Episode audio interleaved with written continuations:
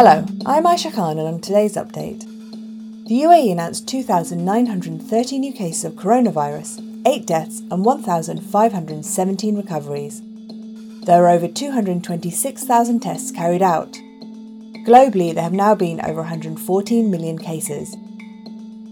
UAE President Sheikh Khalifa, who also heads Abu Dhabi Supreme Council for Financial and Economic Affairs, appointed a new board of directors to govern the state-owned Abu Dhabi National Oil Company.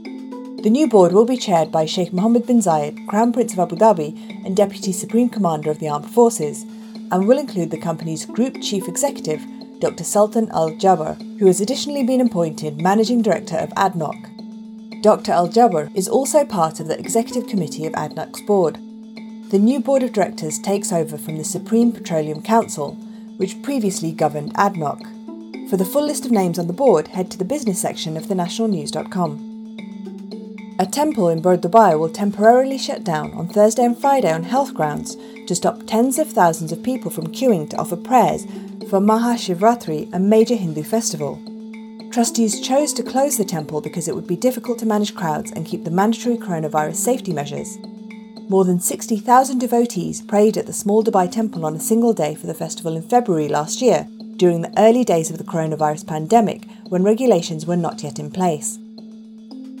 Regular COVID-19 saliva testing for primary-age pupils in Abu Dhabi will help schools return to relative normal soon, a top public health official said. Tests that involve spitting into a tube were trialled in December and will now be rolled out more widely in the coming weeks. Dr. Amniyat Al Hajeri from the Department of Health, Abu Dhabi, said the screening programmes will ensure young pupils do not need to undergo PCR nasal swabs. The initial trial began with 400 pupils aged under 12 at a private school in the capital. It was later rolled out to 2,000 pupils in 25 schools, including hot zones and clusters of outbreaks. Police in Myanmar shot and killed one protester on Sunday and wounded several as they cracked down in a bid to end weeks of demonstrations against a February 1st military coup, a politician and media said. Police opened fire in the town of Dawei, killing one and wounding several. Police and the spokesman for the ruling military council did not respond to phone calls seeking comment. Now over to Thray Abdullahi for what's trending. Good morning, Aisha. Trending this morning.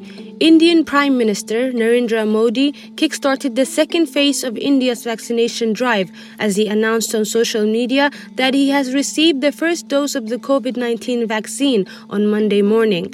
Also trending this morning, a year after COVID-19 disrupted the world, the Golden Globes kick off the first of 2021's major Hollywood ceremonies, taking part both digitally and in person this year. Make sure you check out all our social channels to have a look at all the live action from the ceremony, red carpet moments, and winners including the likes of Chadwick Boseman, The Queen's Gambit, and Minari. That's it for today's update. For our full range of podcasts, head to the podcast section of thenationalnews.com.